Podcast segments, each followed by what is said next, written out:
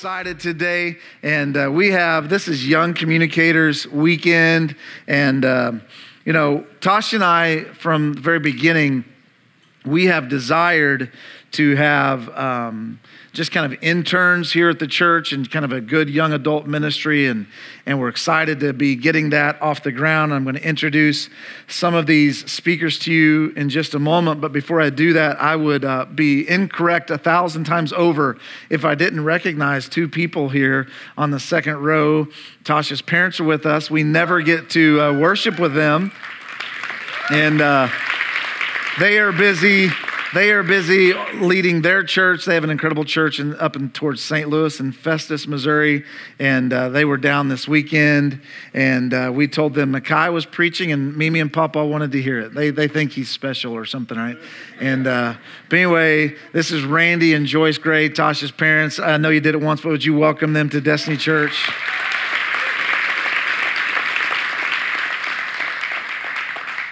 And then one of our young communicators, she's got some family here, and uh, I'll introduce her in just a moment.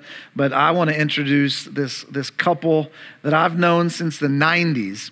And uh, I'm dating myself a little bit, but back in the 90s, I did a revival just outside of Houston, Texas. And, uh, and then um, for, for this young girl's great grandfather and then a little a few days later held a revival for her grandfather. She wasn't thought of or born yet in the 90s but um, but uh, this was her grandfather. And i would like to have robert and frida wilson if you guys could just stand to your feet. They pastored at assembly god church in texas for a lot of years. I love this family and I think we were supposed to do like a Sunday morning or a Sunday night, and we ended up going three months and uh, services in their church. And God just walked in the room and blew the place up. And uh, but it is my honor to have you guys here and to have JC um, a part of Destiny Church right now. She's at Evangelist. We love you guys so much. All right, so let's have these young communicators. If you guys will join me up here on the stage. And uh, most of them are young. One of them's not so young. I'll let you figure out which one is the not youngest one. but uh, I want to have I want to introduce these guys to you all today, and um, from the youngest to the oldest. We'll go this way, we'll start here. But no, this is John Davis. And uh, many of you know John, but John's on staff here. And John's kind of, uh, my, my family's a baseball family. We love baseball. And um, baseball, the best teams have the best utility players. They can play anywhere on the team, they can do anything you need them to do at the drop of a hat. John is our utility player. He can play every position on the field. And uh, I just, this year, I thought, man, I'm having these guys communicate. John's done this for a long time. I want him to communicate on a Sunday morning to moms and dads. He's like, I'd rather speak to teenagers, but we're putting him up here today and you're going to hear from him. But um, this is John Davis. And then beside him, you guys know TK. This is uh, Tanashi Changara from. Uh, from Zimbabwe. TK is kind of that, t- that uh, utility player as well, right? We've seen him just in, on worship. You've played drums, you've played lead guitar, you've sang, you played bass. I think that you said bass was your favorite. But uh, TK is uh, from Zimbabwe, Pastor Dixon's son, Pastor Dixon and Chipo, who we do a lot of missions work with. TK's been with us since Easter. He leaves here in about three weeks. And, um, but hey, but don't worry. I'm going to come to you with a way that you can help bring him back, all right? And uh, we're working on that. And uh, we're going to bring him back and have him a part of the church and a part of America for a bit as he's building some things for Zimbabwe. So you'll hear from TK today. Beside him is Bailey. This is Bailey Wilder. Bailey is from Alabama. And uh, when Makai was at uh, Church of the Highlands in Alabama, um, this was his boss at a fitness center, and they just built this incredible relationship. And uh, when Makai came home, Bailey said, "Man, I want to come be a part of this church and part of your um, young adult program and intern program. I want to learn." He feels a call of God on his life, and so this is Bailey. And if his mom and dad are watching, we are taking good care of Bailey. We love him. Well, everybody, this is Bailey Wilder. And then a minute ago, I introduced this young lady's uh, grandparents. This is J.C. Wilson. Her dad and I went to Evangel College together, and um, and uh, she's just an incredible young lady. We've loved having her at the church. She's been a part of our youth program, helping that. But no pressure. But your grandpa, when I talked to him, told me he said she's a better preacher than you are. All right, so. Um, but uh, but I, I, believe you're going to do a good job, and we know that today. And uh, so this is JC. She's a freshman at Evangel. We're honored to have her here. And last one is my son Makai, and uh, you'll hear from him as well. Makai has a passion, a heart for God, and he's a part of our young adults and our intern program here. And so you're going to hear from all of them. They each have seven minutes. Seven minutes only, and then their mic starts shocking them, all right? So uh, Celeste is getting the seven minute countdown ready. So you got seven minutes, and uh, I don't have a, who's got the microphone? Oh, there it is. There's a microphone. Bring me that microphone. I'm like about to turn this over, and you're just gonna have to scream. All right, hold on. I got to give it to him because he can't he can't start until it touches his hands. All right. So, all right, seven minutes. We're talking about Philippians chapter four. They're going four to 13 today. Get your notes ready. It's going to be like you're going to be hitting like a fire hydrant, all right? Seven minutes, a lot of verses. Here we go, Bailey. It's on you. Let's go. What's up, guys? Good morning, Destiny Church. How y'all doing today?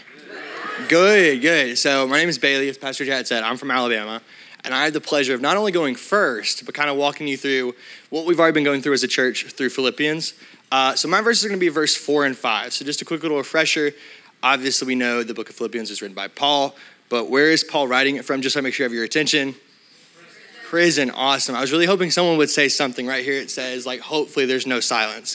Um, so, exactly, prison. So, it's kind of weird to think about what Paul's about to say, given the context that he's in prison. Because, like, it, right out the gate in verse four, it says, one second. Rejoice in the Lord always. Again, I say rejoice. So obviously, he's telling the people of Philippi to rejoice, which it's kind of weird to think about given that he is in prison. So telling the people to be joyful isn't like he's being intentional with it too. He's not just saying it once, he's saying rejoice.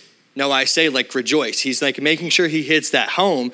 So he's not asking the people of Philippi to kind of like walk around with like bright rainbows and sunshine, smile on their face, the kind of the way that we would think rejoice. Like our definition of rejoice is to show great joy or delight. He's not talking about taking joy and delight in things of the world. He's talking about taking joy and delight when you walk with God. So that's kind of the different context of what he, he's putting his full faith and his full trust in God. So that's where his joy is coming from. And that's the kind of joy he's asking the people of Philippi to have. So he's he understands like we're gonna have trials, we're gonna have anger and sadness in our life, and that's not what he's saying. Like, don't negate those feelings, but don't let your joy be so surface value. Now I know that's kind of like a broad statement. You can say, like, Bailey, I trust God, like I just can't find his joy. Well, like I want to paint y'all a picture. So, like, how many of y'all have a certain somebody in your life, whether it be like a spouse, a sibling, a relative. I don't know what that person looks like to you, but like you trust them completely. You have they have 100% of your trust. You you see them and your day lights up just a little bit because you know that they've got your back. Like you know that they're there for you through and through. Let me see like some hands on like how many people Exactly. We all have that kind of person. I know for me those people in my life, I didn't just trust them like that. Like it wasn't just like the joy that I got from them wasn't like, all right, I know you. That's how it is. Like no, it came from like the relationship that I have with them. Like I spent time getting to know these people. They showed their character to me through like communication we've had and things that we've done. And that's kind of the same thing with God. Like I think He wants us to have that relationship with Him. That joy isn't just something that we get when we want it, that joy comes as a byproduct of getting to know Him. And I think like nowadays as Christians, we're so quick to be like, like, where's the joy? Where's the joy? Where's the joy? Well, it's like, well, where's God in your life? You know, like, do you have that relationship with God? Do you have that one on one connection with God? You know, like that joy isn't like a get, like joy is not something you get, like, oh, I'm a Christian, like I got baptized. Like, no, the joy is something that you get from walking with God. You walk with Him, and that joy kind of radiates off of you. So I think that kind of makes it a little bit easier to understand what Paul's saying in the next verse, where he says, sorry. Now it's time for the, the quiet, you know? So yeah, what he says in verse 5, he so let your grace graciousness be shown to everyone the Lord is near. Paul's kind of shifting his focus to like the attitude that comes from that byproduct of joy. Like when you've got that light of God in you, when you've got that joy that like surpasses every understanding, you're gonna start carrying yourself a little bit different. You're not just gonna be like everybody else. It's a mindset of kind of like taking delight in your walk with God. Like things that used to bother you aren't gonna bother you as much anymore. Like things of the world, like, oh, I was stressed about this before. Like little things kind of start to fall off. And that's gonna be a testimony to like what God's done in your life. Like, with our relationship with God, the joy we receive from Him, that should be a fruit that we bear for everyone to see. It's not just a joy for us, it's a joy that we can bring on to other people, you know? Like we're a light to those people. Like people look up to us as Christians, and we've got to like show like the influence that God's had in our life. What's gonna make us different than everybody else, you know? Like it's about kind of walking with God and letting that joy that He's got inside of you be a light to everybody else. So, like, I think that that's the biggest thing that we as Christians do nowadays is we don't we don't want a relationship with God. We want everything that comes with a relationship with God. We want a relationship with God on our terms, like, oh, I don't have time to read my Bible. I don't have time to do this. I don't have time to do that. But I still expect to be happy. I still expect to like not have any problems. So I think without that relationship with God, things get like when things hit us and like we get shaken in our faith, it's so much easier to drop it. Like it's so much easier. And that's why you see a lot of like people my age deconstructing their faith and like not having that walk with God because like they expect it. They expect, like, oh, well, I raised up in the church, like I should be happy all the time, like I shouldn't like, have all these things. And that's not what God's saying. God wants to know you, God wants a relationship with you. You don't just like become best friends with somebody, like, all right, here's everything in my life. No, like, it's a process and he gets that, but you've got to meet him halfway. You've got to be wanting to do it. It's like, draw near to God and draw near to you. James 4 8. Like he's gonna meet you there. You just gotta be willing to meet him and that's that's what it is it's like we've got to we've got to if you want that joy and you want to walk in the light of god you've got to be willing to meet him there so like my challenge to you destiny church is to really just receive that joy grow that relationship with him be a light to people in your life like regardless if you're thinking or not people are looking to you guys like people look to me people look to everybody back here it's our job to kind of show them like what god's done in our life so like how are y'all doing that how am i doing that so just think about that this week um, but that's pretty much all I have to say. I appreciate you guys. I'm gonna pass it off to Makai now.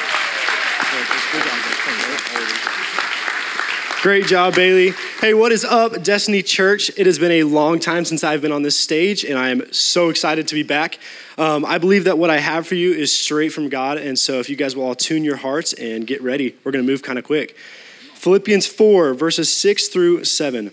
Do not be anxious about anything but in every situation, by prayer and petition, with thanksgiving, present your requests to God. And the peace of God, which transcends all understanding, will guard your hearts and your minds in Christ Jesus. Now, when I read this verse, the immediate thing my mind goes to is when Paul says, Do not be anxious about anything. Don't be anxious about anything. I mean, this, this guy, if you look, he was just arrested for trying to spread the gospel. He's in under house arrest. He's awaiting trial, not knowing whether he's going to be killed, tortured, is his life going to be ended early. He has no idea. If anybody could have experienced anxiety, it was Paul. But no. Instead, he says, Do not be anxious about anything, but in every situation, in any situation, it doesn't matter what you're going through in every situation, by prayer and petition, with thanksgiving, present your requests to God. Now, how many of you, if you're being honest, have ever dealt with anxiety? I mean, I know I have personally. We all have. Almost every single person in this room has walked or will experience anxiety at some point in their life. Edmund J. Bourne actually says that anxiety disorders in the United States are the number one mental health problem and then, um, among women, and then second um, to drug and alcohol abuse among men. And according to the National Institutes of Health, nearly one in three of all adolescents ages 13 to 18 will experience anxiety disorder. That's kids my age. And another study even shows that the US is now the most anxious country in the world. And the craziest part is, is that even though other nations have way less than we do, they won't even experience one fifth of the anxiety that the US citizens do. So, Makai, yeah, Paul says be anxious for nothing, but is, is, that, is that even possible? I mean, we just looked at the stats of how prominent anxiety is. So, is that, is that even possible to be anxious for nothing? In the world we live in, mass shooting after a tragic mass shooting, is it really possible to be anxious for nothing? I mean, for my age group, we have a lot of problems like should I go to college? Um, if I do go to college, should I take out student loans? And then after college, um, are these? Am I going to get a job that's going to pay off these loans? Um, am I going to get married? And if I do get married, am I going to marry some psycho? Like, these are the questions that we have. Like, you guys don't understand. And then it's, how am, how am I going to pay the bills? You know? I don't know about my job, or if you're a parent, maybe your kids are driving you crazy, your, your parents are starting to age, you're starting to get a little bit more stressed and more anxious. There's so much uncertainty in the world, so is it possible to be anxious for nothing? Yes. I'm going to say it again. Yes, yes, it is actually possible to be anxious for nothing. It is possible not to deal with anxiety. It is possible to be free of that anxiety disorder you've had since you were young. It is possible to say, anxiety, you have no hold on me anymore. And how is that possible? Jesus, Yahweh. And He is the Prince of Peace.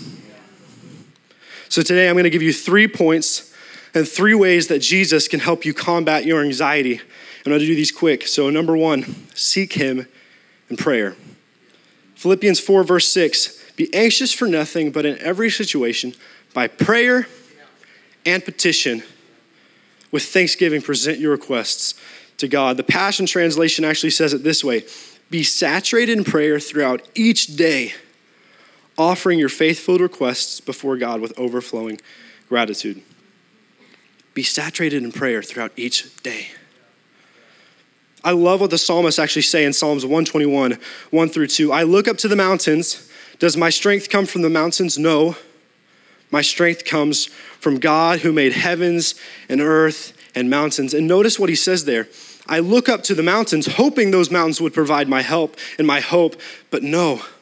He says, the answer is not in the mountains, the answer is in God. I have to look to God. And as we discussed earlier, many of us experience the chaos of life. And what we tend to do is we focus on those mountains, we focus on those negatives instead of focusing on God. We focus on all that is wrong with the world. And when we do that, the enemy uh, pushes us more and more towards this cycle of panic. But what the psalmist says is, I don't look for the mountains for my help. I don't look to all that is wrong in this world for help. And to you, I say, your help isn't found in your marriage. Your help isn't found in your boss. Your help isn't found in your friends or your bank account. Your help is found in God. So don't meditate on the mess, go to God. Number two, give Him control. And this, this is the key to dealing with multiple issues in Christianity. You know, this is like one of our founding things is giving God control. We must let Him take charge. Leave the things that concern you with God. Let God do what He's beyond willing to do and leave it at His feet. Again, verses 6 says, Do not be anxious about anything, but in every situation, by prayer and petition, with thanksgiving, present your requests to God. And what He's saying in this is not only do we pray, not only do we ask for help, but once we've asked Him for help, we leave it at His feet, we leave it at the cross. And point three, as I wrap up, give Him your thoughts. One of the biggest things that we must quit doing is focusing on the what ifs. That's why we find ourselves getting anxious or allowing the negative thoughts to take over our minds. We must change the way we think. And Romans 12, 2 says, Don't copy the behavior and customs of this world, but let God transform you into a new person by changing the way you think. And then you will learn to know God's will for you, which is good and pleasing and perfect. I'm challenging you. Change the things you focus on. Meditate on God. When you experience anxiety, turn to prayer. When you experience anxiety, give God control. And when you do this, verse 7 says this, and the peace of God, which transcends all understanding, will guard your hearts and your minds in Christ Jesus. Thank you guys so much.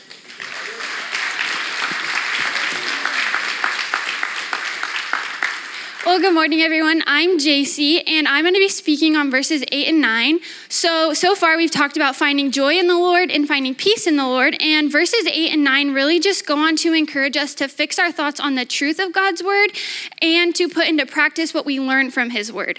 So, verses 8 and 9 go on to say, And now, dear brothers and sisters, one final thing fix your thoughts on what is true, honorable, right, pure, lovely, and admirable.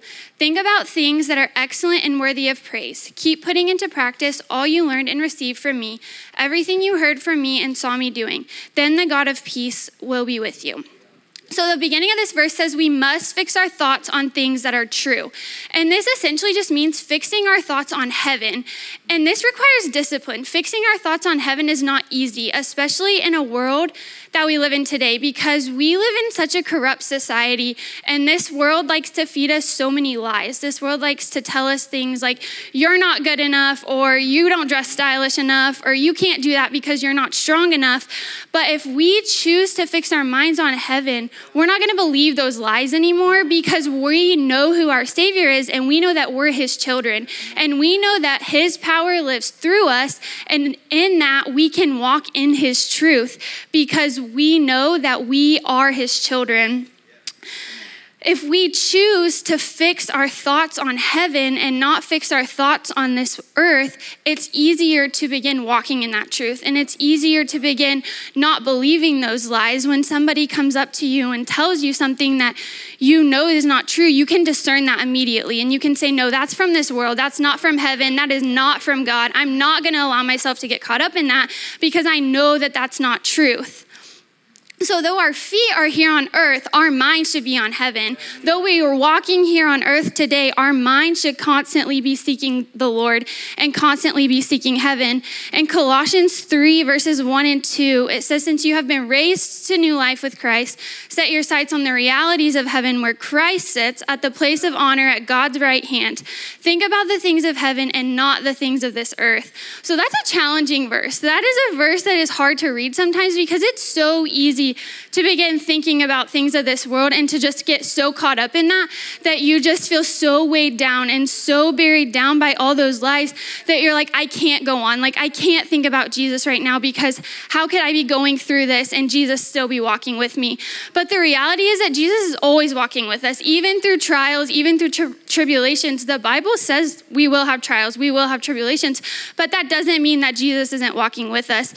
And even though we go through trials, we should still be keeping our eyes on heaven because when our eyes are on heaven, it makes it so much easier to walk through those trials because we know Jesus is walking with us always. We are walking hand in hand with him through everything that we go through. So, verse um, 9 goes on to say, Keep putting into practice all you learn and receive from me, everything you heard from me and saw me doing. Then the God of peace will be with you. So, verse 9 is really saying we have to put into practice what we know from the Bible, but how can we put that into practice if we don't read our Bible, if we don't know what the truth says? Because the Bible is full of truth. The Bible is our source of truth in this world full of lies. And God has given us His word to use as a source of truth, and it's essentially to use as our guide to life. He tells us what to do to get through life in that word. But if we're not studying that word and if we don't have that word hidden in our hearts, then how are we supposed to know how to get through those trials? So it is so crucial to stay in our word every day. In Psalms 1, verse 2, it says, But they delight in the law of the Lord, meditating on it day and night.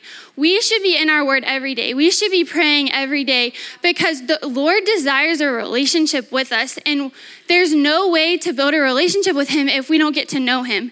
It's just like building a relationship with another person. How are you supposed to get to know that person if you don't talk to them, if you don't have conversations with them, and if you don't like just you have to get to know them. And the Lord desires that too. He wants to get to know us, but He also wants us to get to know Him. He wants us to desire to read His word so that way we can get to know Him more and more each day. And that's why we should be meditating on our word every day because when we begin meditating on His word, it allows His spirit to work in and through us. And it allows us to still find joy in this life, even when we are going through trials. And when we find that joy in our lives, and if we have that truth hidden in our hearts, then that joy that's in our life is going to sh- begin spreading to other people. And those pure and admirable thoughts that we have are going to become pure and admirable actions. And we're going to begin living out that truth every day. And even if you don't say the word Jesus to somebody, your actions might just show them the love of Jesus. Because if you are acting like Jesus and if you are beginning to just live that truth out, people are going to see that in you. They're going to see something different about you, and you're going to shine that light through you to other people. And that's how we begin getting other people saved because we know that truth. And the more time we spend in His Word, the easier it is to keep our minds focused on heaven and to encourage others to keep their minds focused on heaven too. Because we're not allowing those lies to live inside of us anymore because we know that we are a child of the one true King King, and we know that His truth is real truth. So I really just want to challenge us all today to pick up our word daily, to fix our thoughts and our eyes upon Him every day. Because if we do this, we're going to have the strength of the Holy Spirit living inside of us, and we're going to be able to tell the devil, No, I know that's a lie. I know that's not true, and I'm going to stand in the Lord's truth, and I'm going to continue walking with the Lord each and every day because I know that He is powerful. One, two, three, testing. Good morning, everybody. Good morning, everybody. All right, we're just gonna do a quick exercise. Everybody with your hands like this. We're gonna count to three, and on three or four, we just clap, right? No popcorn, no. Okay, ready? One, two, three. Yeah, now y'all awake. All right, I'm gonna read from Philippians 4 10 to 11. Are you guys ready? I'm gonna need y'all to talk back to me, please. Okay. So I rejoice greatly in the Lord that at last you renewed your concern for me. Indeed, you were concerned, but you had no opportunity to show it.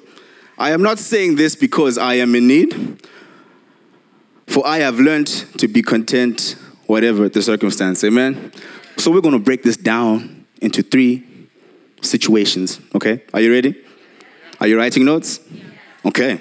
Number one, rejoice in the Lord. Somebody say rejoice. Turn to your neighbor and say rejoice. Now turn to the neighbor you ignored and say rejoice.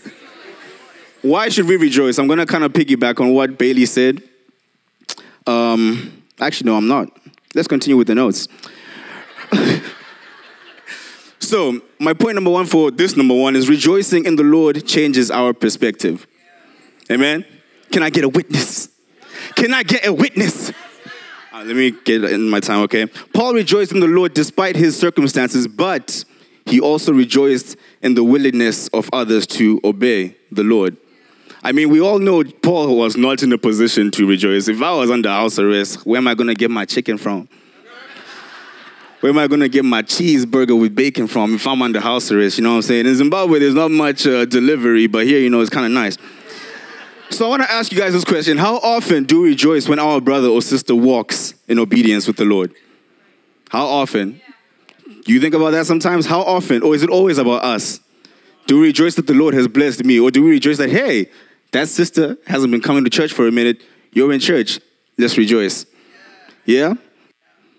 Think about that. Romans 12, verse 15 to 16, it says, Rejoice with those who rejoice, mourn with those who mourn, live in a harmony with one another. Do not be proud, but be willing to associate with people of low position. Do not be conceited.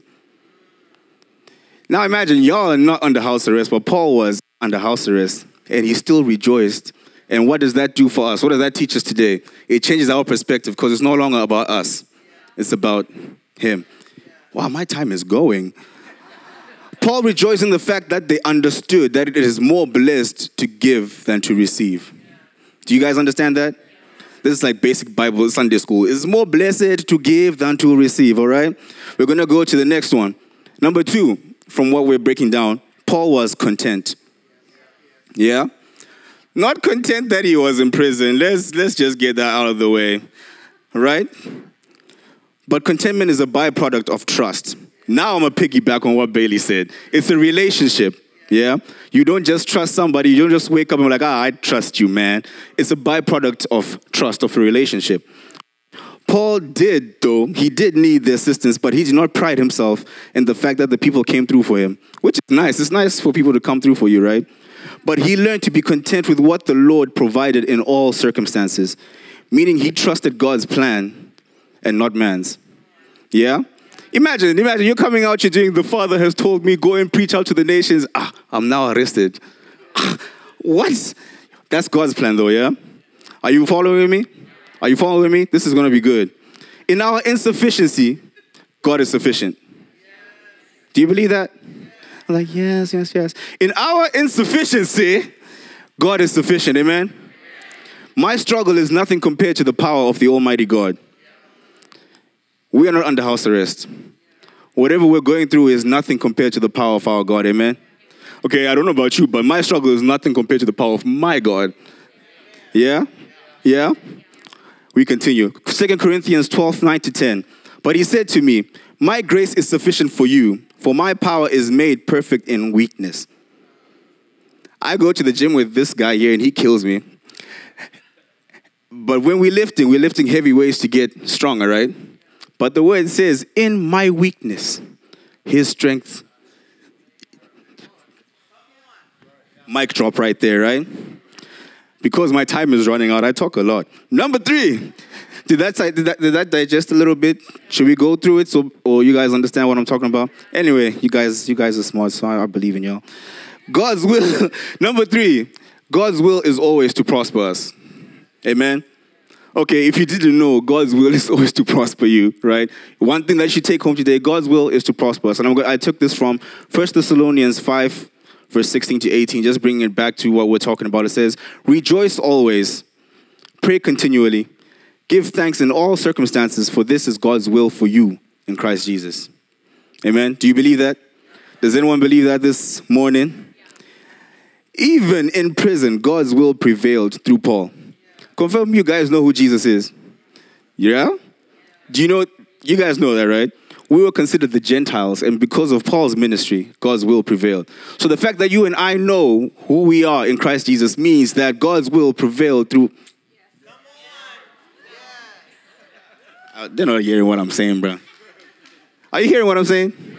Let me read that again because I feel like someone needs to hear this. Rejoice always, pray continually.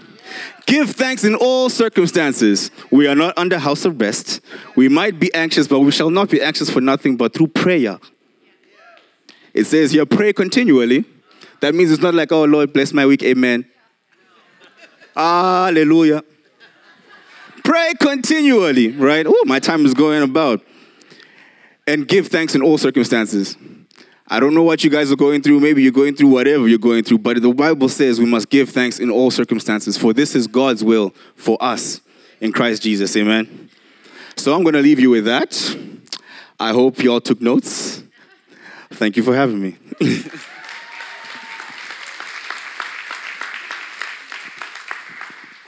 So I think all of you guys yielded an extra four minutes, so that means I get about an extra 15.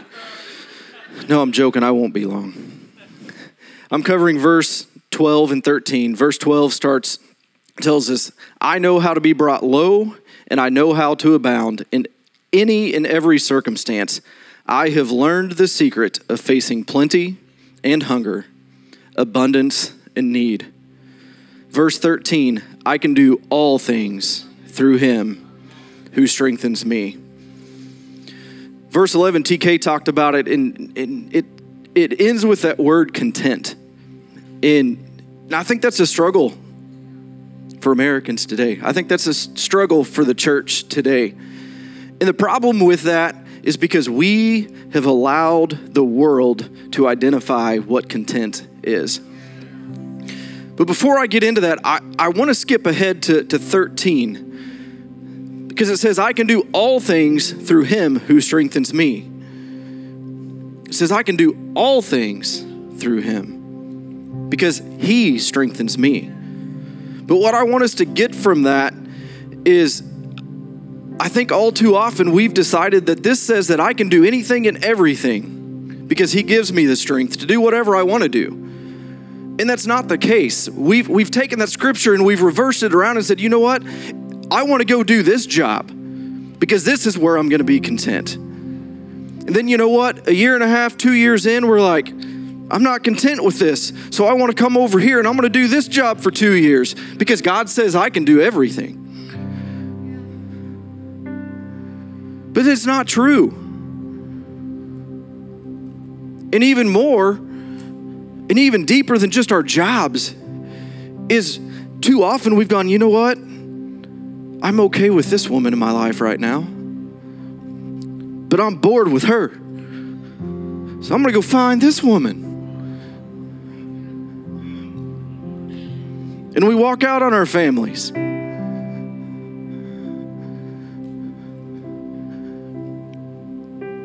What we have to understand about I can do all things through him who strengthens me is he strengthens you in your calling. And he calls you to do things that aren't going to be easy. He calls you to your careers. It might not be in ministry like many of these have in their futures.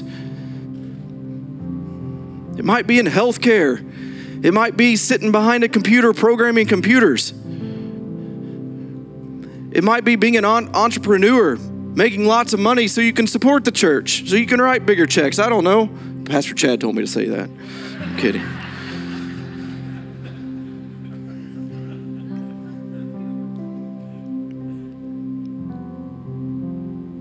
God's going to give us the strength that we need to fulfill the calling that He's laid on your life. You'll be capable of doing that hard work. You'll be capable of fulfilling that calling. You'll be able to do it all, but you have to know who you are. But you have to know whose you are. You have to know who you're called to be and who you're called to worship. And it's not defined by the world, by the world. Back in verse 12 it says, "I know the secret of facing plenty and hunger. I know the secret of abundance and need." But when I look across the church today, when we're in abundance, too often we're not given the credit where credit's deserved. We're like, Look what I did. We're confident we're content in what we did. And then when we're in need, when we're hungry, God, you're not doing enough for me. Look what you're doing for this person. Look what you're doing for this family. What are you doing for me? Because we've lost the secret of contentment. And as I looked, and I'm like, hey, you know, he talks about this secret, but he didn't really spell it out in that specific verse. And I think we've all hit on it this morning. It's, it's hidden within the scriptures. The verses that we've read today, the chapters that we've covered in Philippians, all throughout the Bible. Even if you, you go back to Philippians 3, verses 1 through 3, that's been several weeks ago, it says, Whatever happens, my dear brothers and sisters, rejoice in the Lord. I never get tired of you telling these things. I do it to safeguard your faith. Watch out for those dogs, those people who do evil. It continues on to say, We rely on what Jesus Christ has done for us. We put no confidence in human effort, though we could, though Paul could have. You see, we've got to discover that secret and what it is for us. Whether it's facing plenty or whether it's in hunger, we've got to realize that we can live in the abundance of what God has called us to be and that we can be content in that. And I get it. It's it's hard. Contentment is hard. My the last several years of my life, contentment has been difficult for my family. It's something that we chase every day. And and I'm going to go over my time just so you know. You know, in the end of 2019, in December, November and December, I lost my mom, I lost my sister. And I gained a daughter. And ever since then, contentment's been a struggle. Then COVID hit. Like, I'm like, hey, I was losing my mom, losing my sister, gaining a, ch- gaining a child. Like, wow, we didn't plan for that. We were content. COVID hit. I'm like, hey, wasn't that enough? No, it wasn't. I get a call from my wife one day. Hey, I was just riding in the car with my boss and she's moving to another one. I'm like, oh, that's sad. I know you really liked your boss. She's like, yeah, that's not it. They want me to take over the hospital. And I'm like, hey, we're in the middle of a pandemic. Why are you taking over a hospital? There's smarter times to get promotions, people. I love you and I'm proud of you, but there's a better time for this. You forget we just got an extra kid. So I get it, contentment's hard. There's days I wake up and I'm not content. But what I found through all that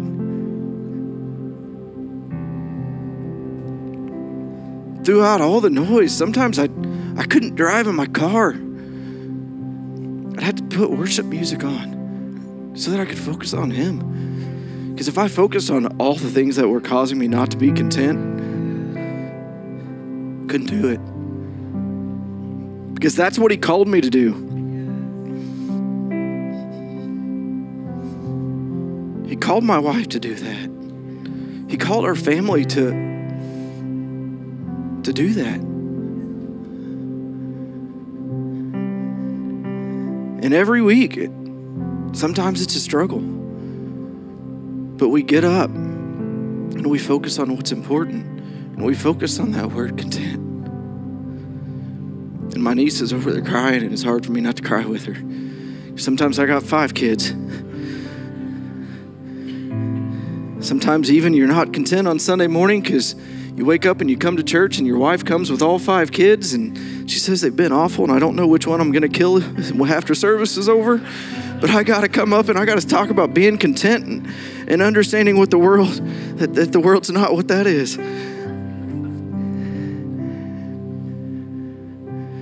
So I just ask that you all bow your heads with me. And I think between all five of the speakers, somebody spoke something specific to each and every one of you this Sunday.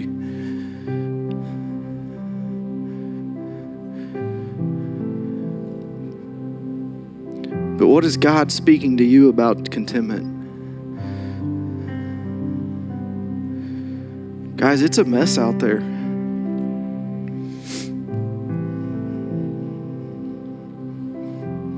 And I just want to go back and I want you to think who has God called you to be? I don't have to tell you whom you are. That's easy. We're sitting in the church, not at McDonald's. You know whose you are.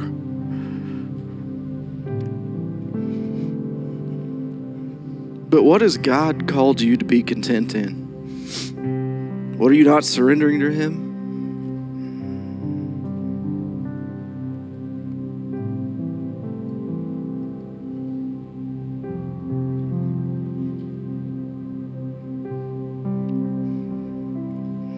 What are you trying to operate in thinking that God gave you the strength to do? But it's so far outside of what you've been called to do because you're running.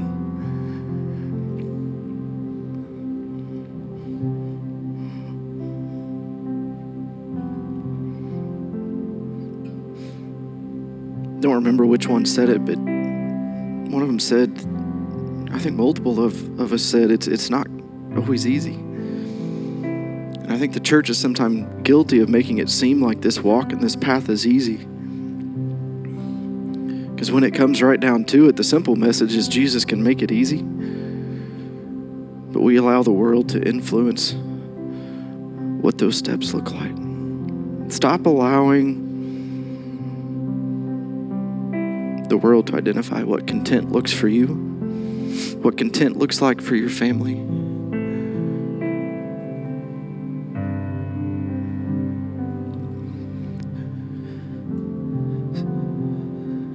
So, in a moment of transparency amongst a body of believers,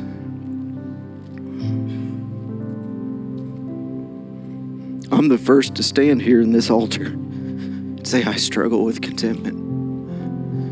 If that's you, will you stand with me? I'm not content in my job. I'm not content with how I'm leading my family.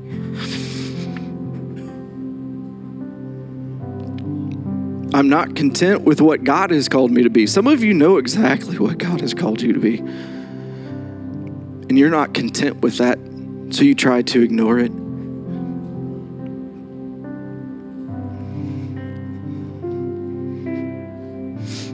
Now, if you would take the next steps, will you join me up front here if you're standing? I'm going to ask our four other speakers to join you guys.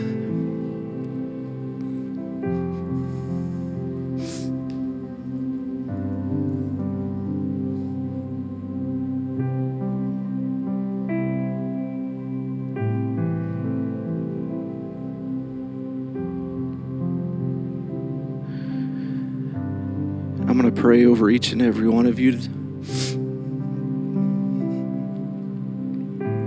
But I want you to know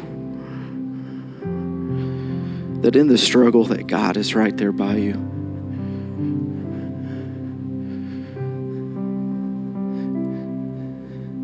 Jesus has his hand on you. It might not look like what you want it to look like. And it's so easy to go back and say, because this isn't what I think it looks like. It's not, not of God, but that's not the truth. So if you would bow your heads in prayer with me. Heavenly Father, I come to you today.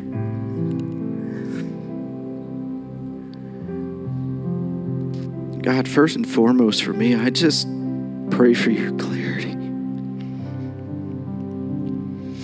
Pray it over me. I pray it over my wife. I pray it over my family. And I pray it over each and every single one of you that are in these altars with me this morning.